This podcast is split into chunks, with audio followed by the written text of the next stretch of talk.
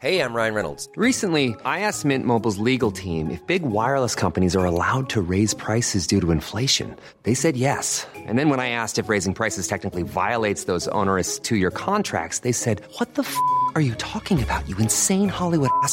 F- So to recap, we're cutting the price of Mint Unlimited from $30 a month to just $15 a month. Give it a try at mintmobile.com slash switch. $45 upfront for three months plus taxes and fees. Promo rate for new customers for limited time. Unlimited more than 40 gigabytes per month. Slows. Full terms at mintmobile.com.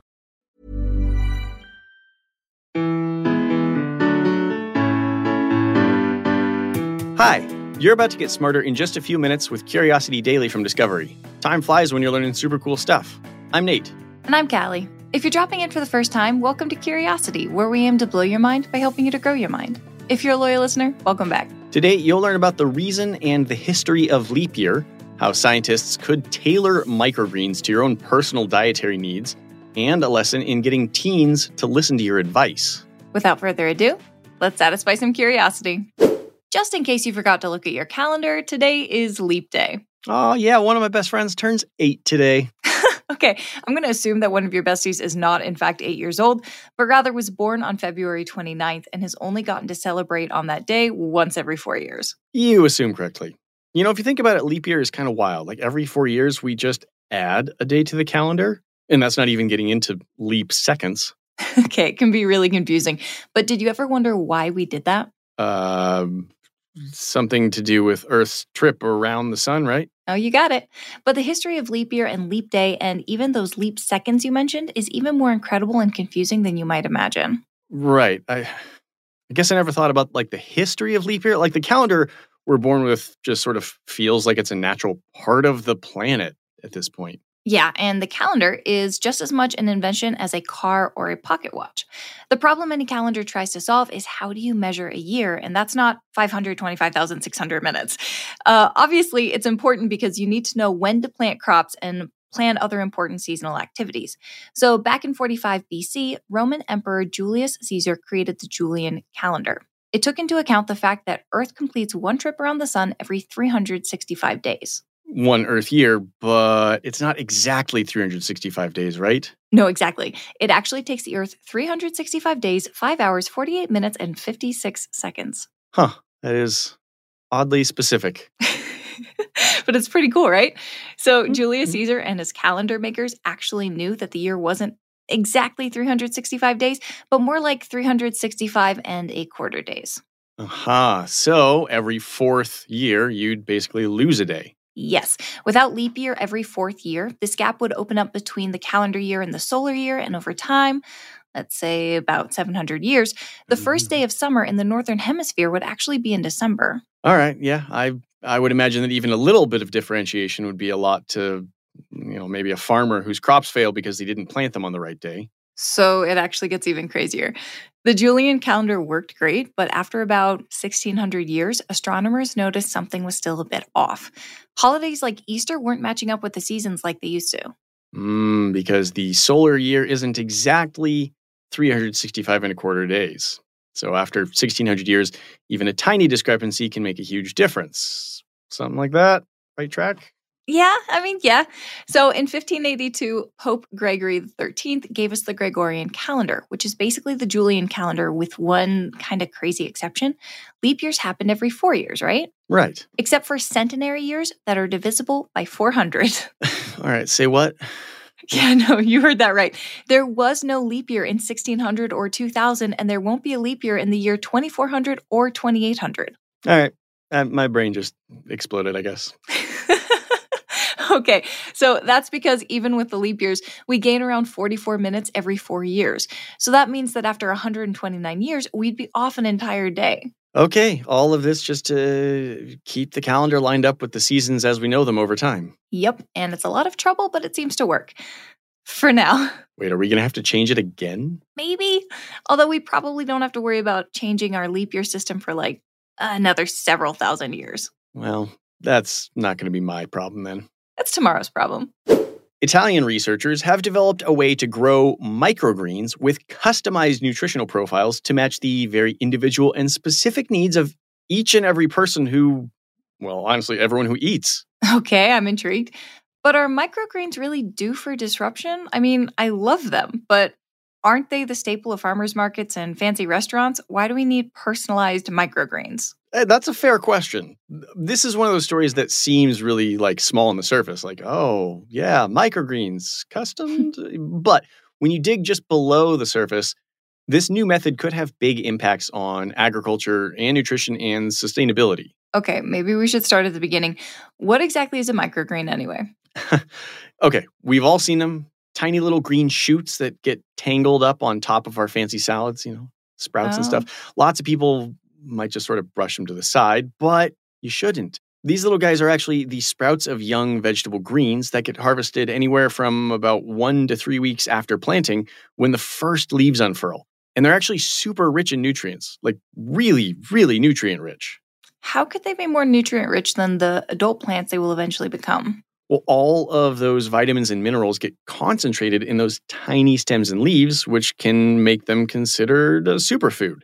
They've been shown to help blood sugar regulation, to improve our cognition, lower the risk of heart disease, help prevent cancer, make our eyes healthier, eh, even reduce the risk of anemia because they're so high in iron. Huh. Okay, I knew they were good for you, but that actually is incredible. So, the obvious question why do scientists need to make microgreens better? First of all, it's not just about microgreens. What these Italian researchers were really trying to do was figure out if they could grow virtually anything with customized nutritional profiles. And to top that, they wanted to do it without soil.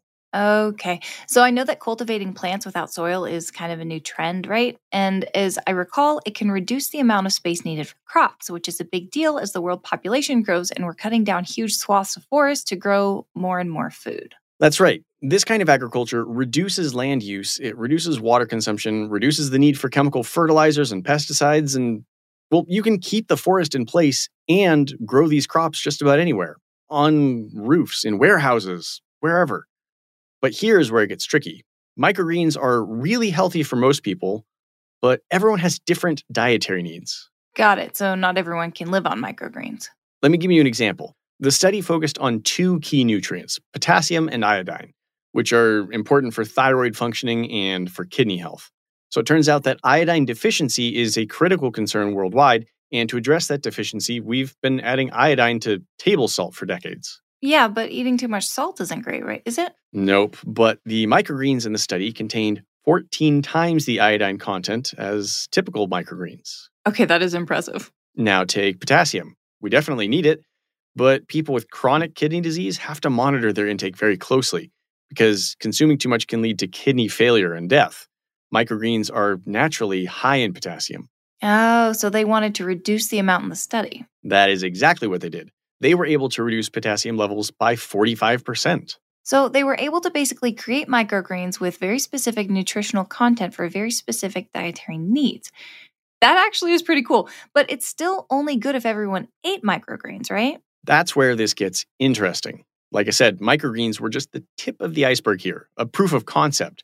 This study shows that all sorts of vegetables can be grown to match specific nutritional needs. And doing it without soil in a commercial setting means that this process can be scaled up to meet massive demands. Wow. So if a region of the world is deficient in a particular nutrient, they can just grow vegetables with more of it in it and they can do it at scale? Yep, bespoke microgreens might sound like something you'd eat on a, a super yacht, uh, but it turns out they're on the cutting edge of nutritional science and sustainable agriculture. I'm gonna put them in my smoothie. Even when we're on a budget, we still deserve nice things. Quince is a place to scoop up stunning high-end goods for 50 to 80% less than similar brands. They have buttery soft cashmere sweaters starting at $50, luxurious Italian leather bags, and so much more. Plus, Quince only works with factories that use safe, ethical, and responsible manufacturing. Get the high-end goods you'll love without the high price tag with Quince. Go to quince.com slash style for free shipping and 365-day returns. A new study from the University of California, Riverside has possibly cracked a code that parents have been struggling with for generations. How to talk to teens so that they'll listen. Hmm, we have talked about a lot of breakthroughs on this show, but oh, I gotta say, this one sounds too good to be true. Speaking from some experience myself, I wasn't always the best listener when I was a teenager. no, I know what you mean. Uh, honestly, if we were to dig up some photos of me in my emo stage, it would be terrible. But I felt like even when I was listening, I was also sort of not listening. All right. So, what's the trick? Hypnotism? Bribery? Good old fashioned begging. well, fortunately, it's actually much simpler than that. So, the study was conducted with an incredibly diverse mix of emerging adults. That's what they call these participants who were in their late teens and early 20s. They were all asked to think about times when their parents offered them advice to help them with dealing with their emotions. Got it. So that's already a tough pill to swallow. You know, if you're feeling emotional, it's really difficult to listen to someone who's trying to tell you how to not feel so emotional. exactly. So the participants then took a survey that had them explain whether or not the interaction actually helped. And then they answered a few questions about their own mental state and their foundational relationship with their parents. Specifically, the researchers wanted to know how connected they were with their parents and if they felt like their parents supported their autonomy. Okay, so a few things going on here. I hear connection and I hear autonomy. Basically, do your parents support who you are and the decisions you make as your own unique person? That's actually a big deal, I would think. Oh, in fact, it's one of the main factors for getting your teen to listen to you. The participants who felt like their parents supported their autonomy found their parents' advice to be helpful even when it was unsolicited. Ugh, yeah, no one likes unsolicited advice. No, that's especially true, according to the study, for teens who felt like their parents just don't get them. These teens just don't feel like their parents' advice is all that helpful. So, what should parents do with this information? Like, how can they use it to their advantage? Oh, that's a great question. They say you can support your child's autonomy by setting clear guidelines for what they can and can't do. That doesn't mean being extra strict, but when the rules are vague or confusing, teens can get frustrated and build up walls to keep parents out. They also say it's helpful to take part in activities that interest them. Hmm. So, supporting your teen's autonomy means having respect for the things that interest them, but also having clear expectations. Yeah, there are other things you can do, but it all comes back to the teens feeling that you respect them as an individual. If you want them to take your advice, that's kind of the key. We hope. If they wanted respect, they should have just been adults. Let's recap what we learned today to wrap up.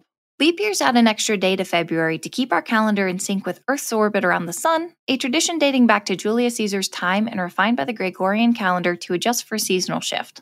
Italian researchers have developed a groundbreaking new method to grow microgreens with customized nutritional profiles, aiming to revolutionize personalized nutrition and sustainable agriculture through soilless cultivation techniques. A new study suggests that teenagers are more likely to appreciate and find value in unsolicited advice from their parents when it's delivered in a way that supports their autonomy. Curiosity Daily is produced by Wheelhouse DNA for Discovery. You can follow our show wherever you get your podcasts, and we would love it if you could take a second to leave us a five star review on Apple Podcasts.